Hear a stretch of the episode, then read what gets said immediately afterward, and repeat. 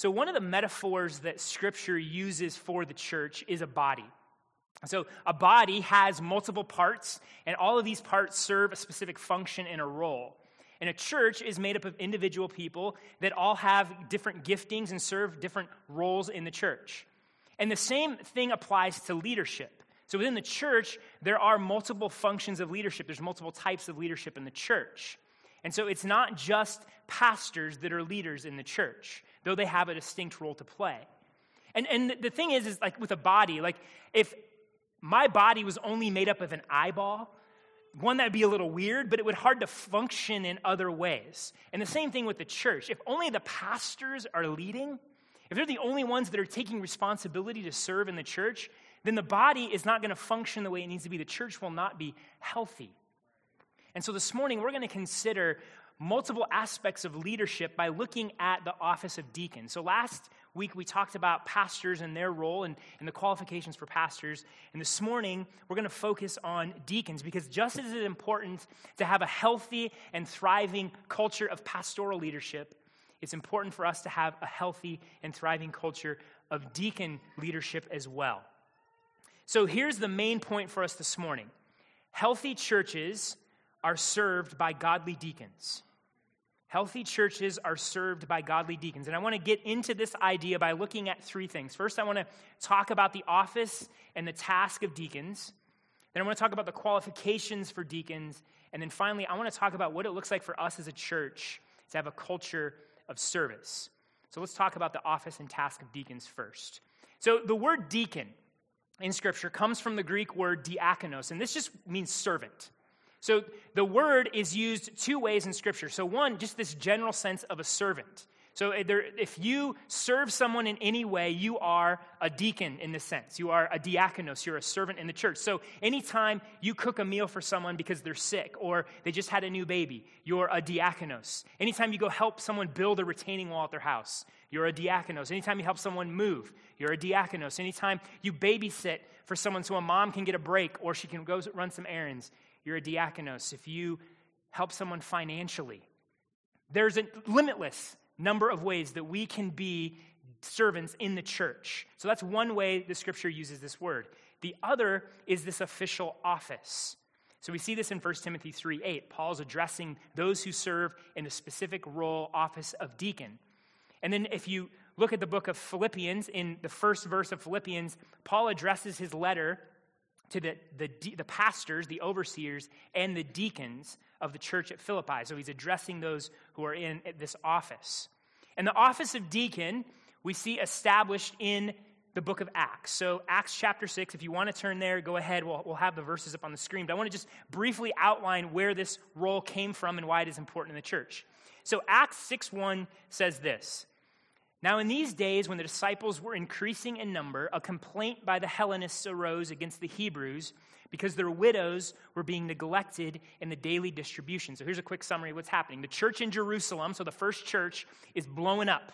God is saving people, the church is getting very big, and the practical needs of that church are growing as well.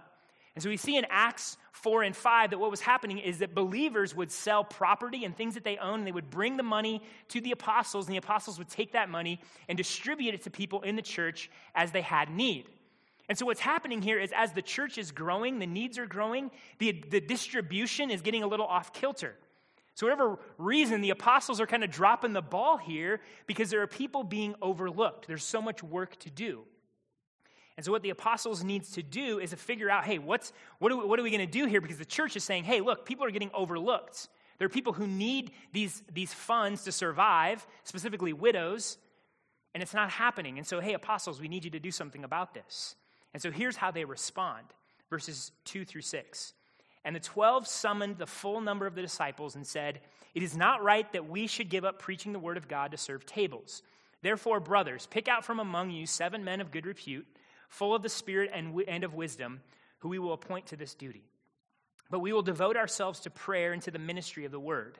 And what they said pleased the whole gathering, and they chose Stephen, a man full of faith and of the Holy Spirit, and Philip, and Prochorus, and Nicanor, and Timon, and Parmenas, and Nicholas, a proselyte of Antioch.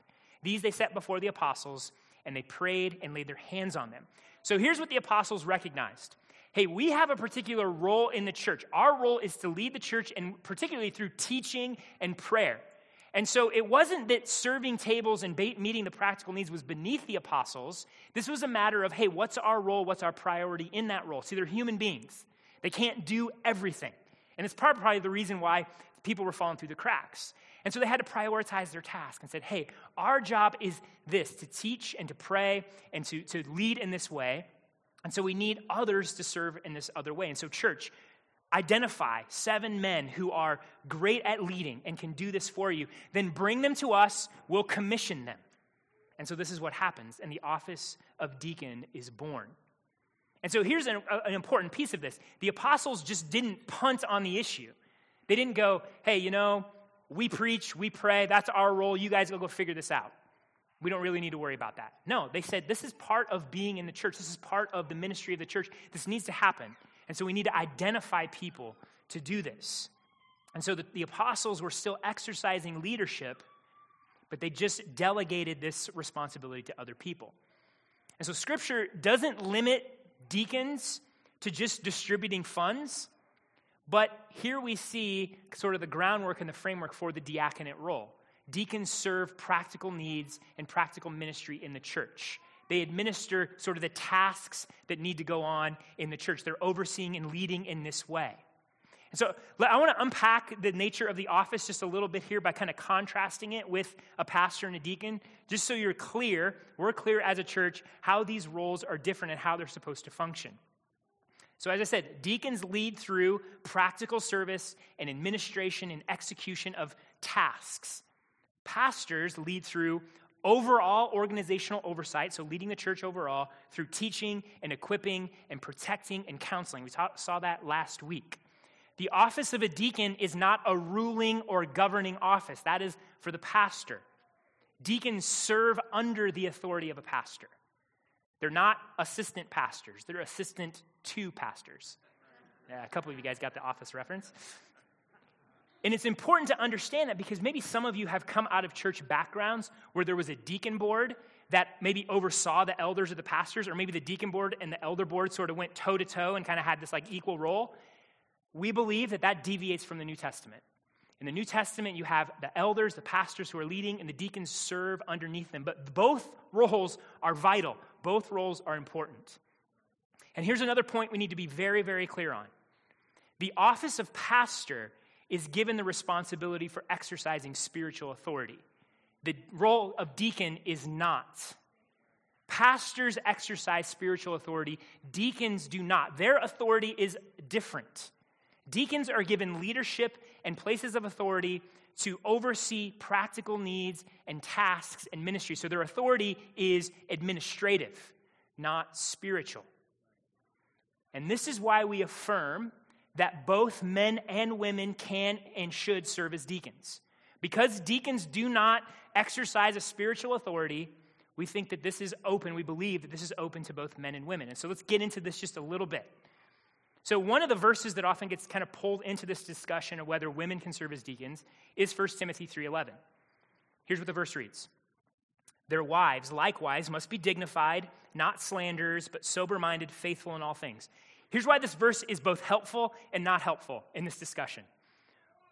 One, it's helpful because it does outline sort of characteristics for women serving in this role or, or connected to deacons. The way it's a little bit unhelpful is because it's not entirely clear what Paul means. there are three ways that this verse gets interpreted. One, it's just straight up here are the qualifications for a deacon's wife. So if you're going to be a deacon, your wife needs to be these things. But this raises the question why would Paul give qualifications for a deacon's wife and not an elder's wife when an elder carries more authority? Just a question. Not going to answer that, but just a question. Here's the second way that this gets interpreted. Some argue that Paul is actually creating a third office. So you have pastor, you have deacon, and then you have deaconess. And the reason they argue that is because of the word likewise. So within the structure of 1 Timothy 3, you have Paul talk about pastors. Then he says deacons likewise. So he makes this transition. Then women likewise, or wives likewise. So they argue hey, every time he uses likewise, he's kind of transitioning a category of office. Some people argue that. The third way that people interpret this verse is that the word wives should be translated women. Because the word in the Greek is actually just the generic term for woman. But here's the challenge with that that word can be translated wives and it can be translated woman depending on context. And in the context of 1 Timothy 3 8 through 13, you can make arguments for both. So again, verse 11 is a little tricky. But here's what all, pretty much all, scholars and commentators agree on. No matter how you interpret verse 11, 1, 2, or 3, none of them automatically exclude women from serving as deacons. Here's why because the verse that really sets whether or not women can serve as deacons is not 1 Timothy 3:11, but 1 Timothy 2:11, which we looked at 2 weeks ago, where Paul talks about teaching and authority and saying that men are to fill roles of teaching authoritatively and authority in the church. So that is the verse that actually sets for whether or not we believe women can serve in the church. And so let me just do a little quick callback to that verse. Remember what we said that the kind of authority Paul is talking about in 1 Timothy 2:11 is very specific. He's not just talking about a very he's not just kind of this general sense of authority. It's very specific. It's spiritual authority. And he says within the role of spiritual authority, those who carry spiritual authority in the church that is exercised by pastors. And men are called to be pastors because of the unique authority that it, that it, that it has. And so what this means is Paul does not have the role of deacon in view in 1 Timothy 2:11. Here's another reason we know that. He talks about teaching, and deacons are not called to teach. In the qualifications of deacons, able to teach is not one of them. Deacons certainly can teach. I mean, Stephen was an amazing teacher. He got stoned for giving such a great sermon. Philip was an amazing evangelist. So deacons can teach, but because they do not exercise spiritual authority, they're not called to teach. And so Paul is very specific about who he has in mind in 1 Timothy 2:11, pastors. So when we're clear about the distinction between the kind of authority and role that pastors and deacons have, we recognize that men, yes, are called to be pastors, but when the, the office of deacon, there is incredible freedom for both men and women to serve. Now, church history is a little helpful here too, because from early on in the church, women served in this role. They served as deacons. Now, how that was practiced has looked different throughout the centuries, even from some of the way that we do it.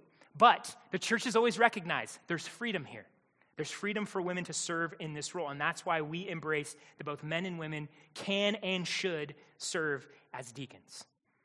Deacons and pastors, distinct roles with distinct responsibilities and distinct types of authority, but both absolutely vital for a thriving and healthy church Scripture does not give pastors permission to just say, hey, we preach, we teach, we pray, we counsel, we shepherd, and not care about the practical needs. Like, we are to care. Like, pastors need to care about that, they need to care that these things are happening, that practical needs are being met, people are being served and loved, and the ministries of the church are going off well. And so, if Paul and I, and whoever else serves as a pastor in this church, are not raising up godly deacons to serve, we're not doing our jobs.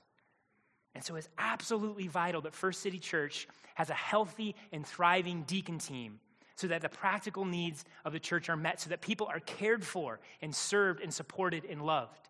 It's absolutely vital that we have a healthy and thriving deacon team so that the ministry of the church and the, the, the, practical tasks that take place are done well, that the people who are serving underneath those deacons are deployed well and using their gifts well, and underneath a good leadership team of deacons, that the church is run decently and in order.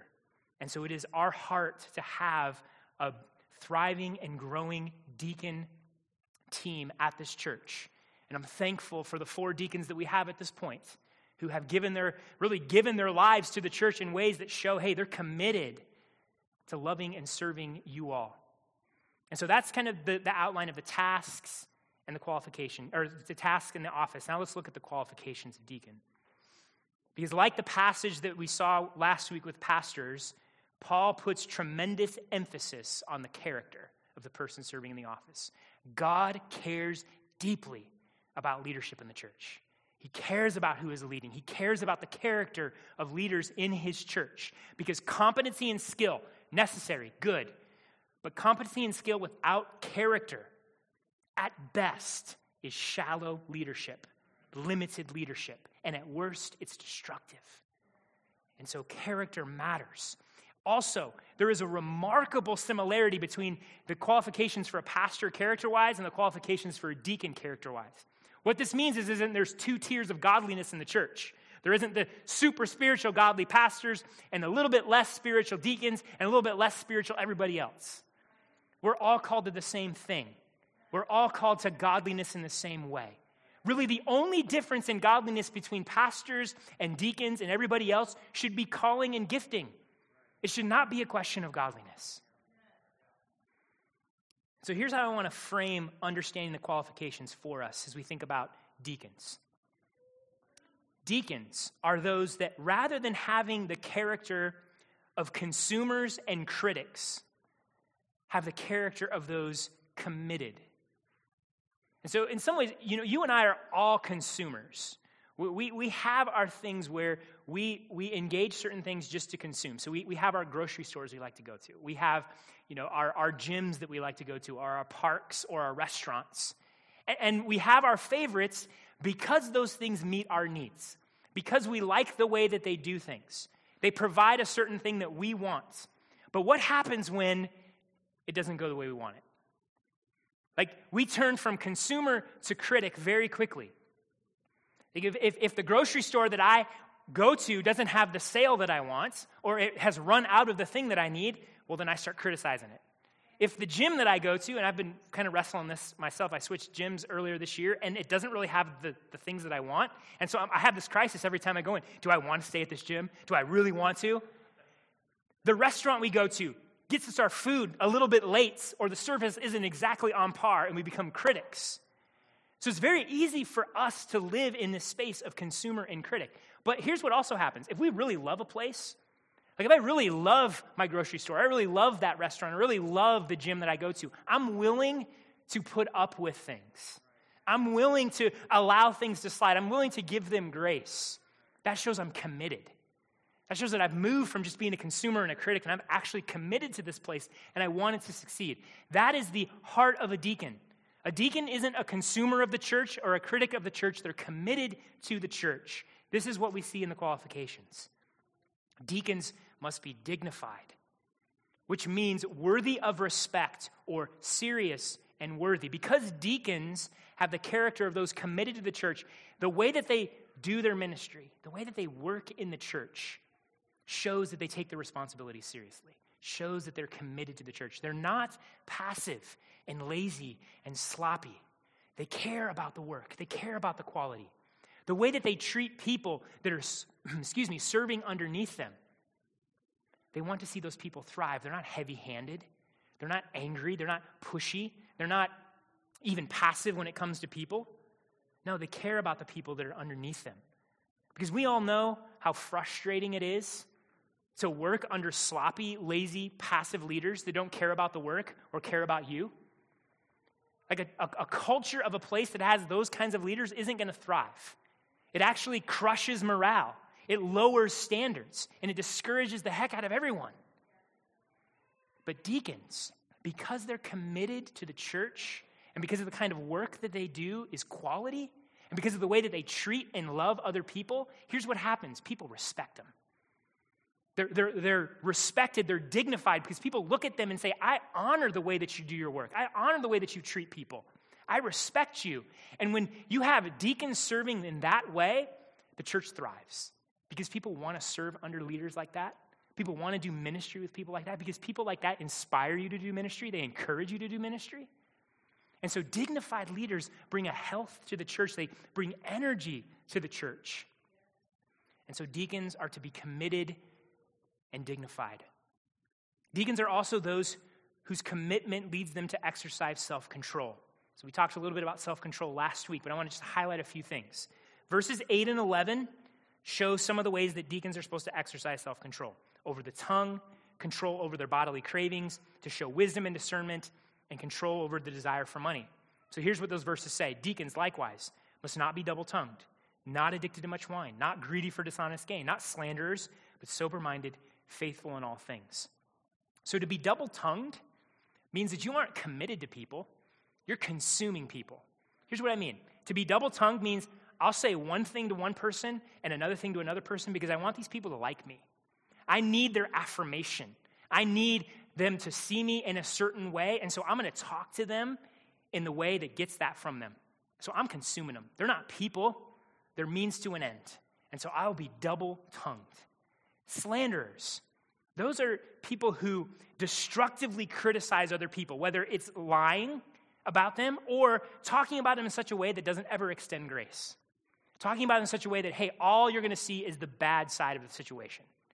And so slanderers are critics, double tongued, slandering leaders. The destruction that they can wreck through a church. Because if you have double tongued, slandering leaders, it promotes a culture of dishonesty and discouragement fosters a culture of fear, and it creates cliques and disunity in the church. And so, double tongued, slandering leaders are dangerous. No one thrives under such leadership. No one grows. No one is discipled. People are either yes men or they're slandered and criticized. So it is important that deacons are those who exercise self control with their tongue. They show a commitment to the church with their tongue and how they speak to other people. Bodily self control, again, we talked about this last week, but it's again worth mentioning. Drunkenness and other kinds of addiction, whether it's drugs or using food or sugar or whatever, pleasure, entertainment, whatever you are addicted to, all show an ability to control bodily cravings. It shows that you live to be a consumer. I live for pleasure, I live to be a consumer. And if you're addicted to whether it's alcohol or drugs or food or sex or sugar or entertainment, whatever it is, that will seriously impact your ability to serve it will seriously impact your ability to lead. That addiction will rob you of your intimacy with Christ. It will rob you with your, of your dependence upon the Lord and the Holy Spirit, and it will limit your capacity to serve. And so, if there is a, an inability to control bodily cravings, it will shrink your service in the church. It will shrink your leadership. And the fruit of your leadership will be at best limited, and at worst, it will be corrupted. And here's the other side of this lack of bodily control always points to a lack of emotional self control. Because lack of bodily control, usually what that means is you're trying to bury something. You're trying to cover over some kind of pain, some, something going on inside that you don't want to deal with. And so I'm going to use food, I'm going to use drugs, I'm going to use sex, I'm going to use whatever it is to numb that pain. And here's what happens if you lack bodily self control and you step into a position of leadership, you will use leadership in the same way you use food. You will use leadership in the same way that you use alcohol or drugs or anything else. Because you will use leadership and you will use people to fill that void, to numb that pain. And when you use people that way, congratulations, you become a consumer. And so it is important that we are able to exercise bodily and emotionally self control. Because if we're not, we become consumers in our leadership. People are not brothers and sisters in Christ who are family that we're on mission with, but objects used to satisfy our desires, cure our insecurity, help us not to feel lonely anymore. Leadership will become a mean for me to gain status so I can feel good about myself, prove that I'm worthy. That is the character of a consumer. Let me also connect this to what Paul says about family. Let deacons each be the husband of one wife, managing their children and their own households well. Like we talked about last week, how you lead your home will be how you lead the church. So if you are heavy handed and aggressive and angry at home, you will be that way in the church. If you're passive in your home, you will be passive in the church. If you don't care about discipleship and spiritual growth in your home, you will not care about discipleship and spiritual growth in the church. But here's the other side of that if you do not exercise self control, bodily and emotionally, ministry will be an escape.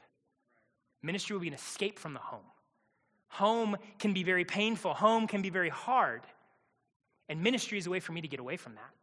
Ministry is a way for me to get away from all the challenges at home, and I can devote myself to something I actually feel that I'm good at and I thrive in, and I get validation at church. I don't get validation at home.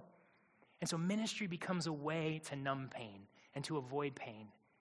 But once again, you've become a consumer.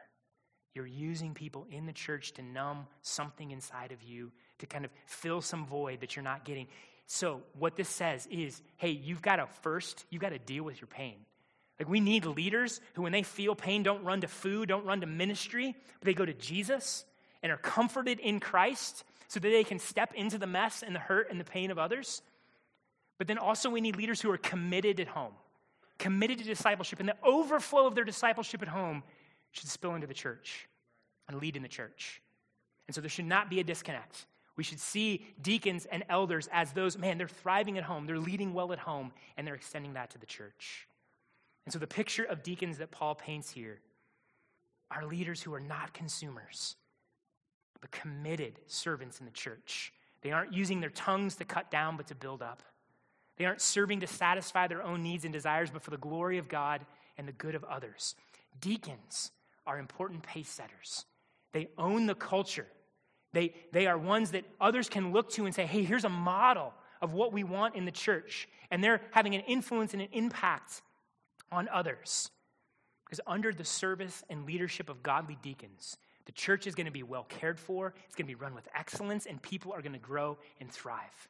And so it is very important, utterly important, that we have a culture of godly deacons. So now I just want to briefly talk about the culture of service because, really, as I said last week, if we're going to have a culture of godly elders, we have to have an overall culture of godly men. If we're going to have a culture of godly deacons, then the entire church needs to have a culture of godly service.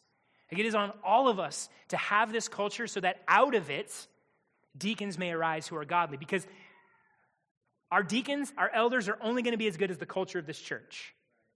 They're, they're not going to be above the, the culture of this church. They're not going to be able to say, oh, you know, I've sort of escaped the gravity of a, a very unhealthy culture. No, it's going to affect it. And so we all need to own this. We all need to be a part of that. And so, if we want godly leaders that cause us to thrive, if we want deacons that serve this way, we all must commit to aspiring to godliness as outlined in 1 Timothy 3. We all have to own this. And so, First City Church, I want to remind us of who we are in Christ. I want to remind us of our identity as servants. So, if you're united to Jesus Christ, your identity is not consumer, your identity is not critic, your identity is servant. Remember what Jesus told his disciples in Matthew 20 so they're having this conversation, they're, they're, they're on their way, and this fight breaks out among the disciples about who's the greatest in the kingdom. And James and John, they want a seat at Jesus' left hand and right hand. They even get their mom to ask Jesus for them because they're not, you know, man enough to go ask themselves. And so Jesus has this teachable moment for him. And this is what he says You know that the rulers of the Gentiles lord it over them, and their great ones exercise authority over them. Jesus is reminding them hey, look, the world uses positions of power to consume. Like, power and authority to the world is a way that I can be over people and use people for my own ends. Consumers. And in our sin, we are such consumers. We use positions of power and authority for status to make us feel good about ourselves.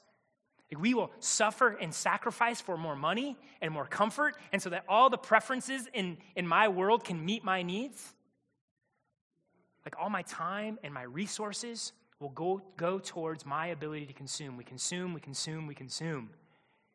And when people do not meet our needs, when we demand things of people and they don't return that, oh, we criticize. We criticize leaders, we criticize churches. We turn into the harshest critics because of our propensity to consume. And into this flood of consumption, Jesus pours this bucket of ice cold water on our heads to wake us up and reminds us of something. He brings this much needed correction. It shall not be so among you. What, what, what, a powerful thing that Jesus is speaking to say, hey, here's the world. This is how they use power. This is how they, they consume. It shall not be so among you, my disciples.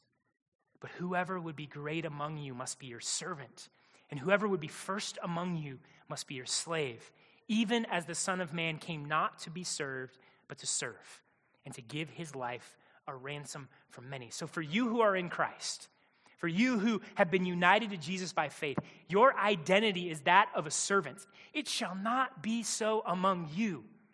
You don't live your life to be served, but to serve. Like you give yourself so that others can grow and thrive and flourish.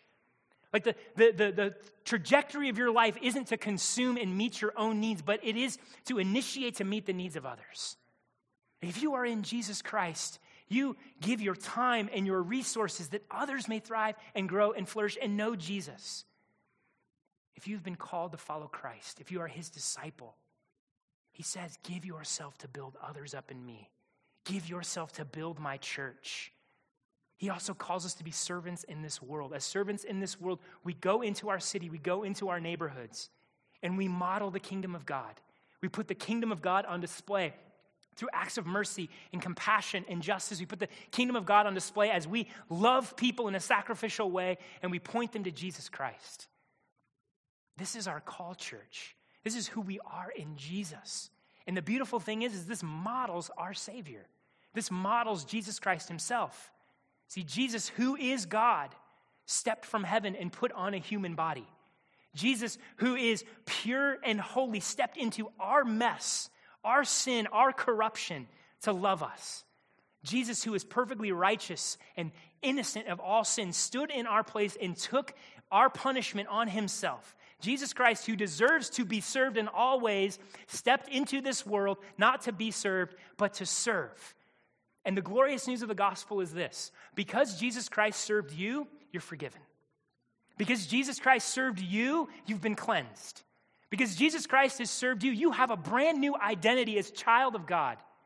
And because Jesus is so generous with his love, generous with his all the riches that, that he possesses, he's poured out his spirit on you.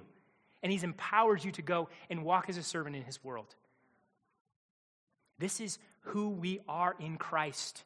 And because Jesus is the ultimate service, because Jesus has set this example for us, we commit to a culture of godly service in our church. And in conclusion, there is wonderful promise in committed service. This is what 1 Timothy 3:13 tells us. For those who serve well as deacons gain a good standing for themselves and also great confidence in the faith that is in Christ Jesus. See, when we commit ourselves to godly service in the church, you know, those who rise to become deacons, we, we respect them and we see them as dignified. But if we're all committing to this, we're going to be a relationally healthy church because we're all going to be in good standing with one another. And so there is a wonderful unity that is produced when we commit to godly service in this way. Also, when you commit and serve in godliness, you're going to experience more and more of the grace of Christ. You're going to experience more and more of his power in your life, more and more of transformation because you're going to learn what it means to depend on God. And what is that? What's going to happen to you? Confidence. Like your confidence in the Lord is going to grow. Who couldn't use more confidence in the Lord? Like, I want my faith to be confident in what Christ has done for me and his power in my life. How do I experience that? How do I grow in that? I serve. I trust in the Lord and I serve. And so there's a wonderful culture that is built when we commit to godly service. So let me end with this. And I said this last week, but I want to, I want to repeat it as an ending. Like, men and women, some of you in here, I, you, you, you know you've been called to serve and, and maybe even lead in some ways, and you're doing that, but you're fearful. You feel fear, and, and it sort of cripples you in some ways. In some ways, you push through it, but in some ways, it's crippling you and holding you back. Can I remind you of the gospel that Jesus died to set you free from that fear? In perfect love, it casts out fear. He loves you, He's with you. Cast that fear, cast that anxiety onto Christ because He cares for you. And remember, the same power that raised Jesus Christ from the grave is in you. And that is what empowers you to serve. Others of you, you're aware that you're a flawed leader. You failed. You, you look at the ways that you lead, and you're like, man, there's a lot of brokenness in that trail. There's a lot of brokenness in the way that I've led my family, or led in the church, or led at work. Let me remind you of the gospel. The good news of the gospel is Jesus died for that mistake, died for those flaws, died for those failures. In Jesus Christ, you are accepted and loved. The blood of Christ has cleansed you and you have the power of the Holy Spirit so you can step into the, the leadership role that God has called you. You can step into service and you can lead in a godly way. There is always hope for godliness in Jesus Christ. And so don't let your failures, don't let your flaws get in the way of what God wants to do in you and through you. And so, church, men and women, let us be a community where we all aspire to godliness. Let us be a community where we are all committed to the church and we want to serve in the church. Let us all commit by the power of the Holy Spirit to walk in godliness, walk in service. And in that, let's build a culture that raises godly leaders, raises godly pastors, raises godly deacons, raises go- godly gospel community leaders. Let us be a church where our culture thrives. And that means that we have a healthy leadership culture so that we can go into our city, proclaim the gospel, and make healthy, mature disciples of Christ. Amen?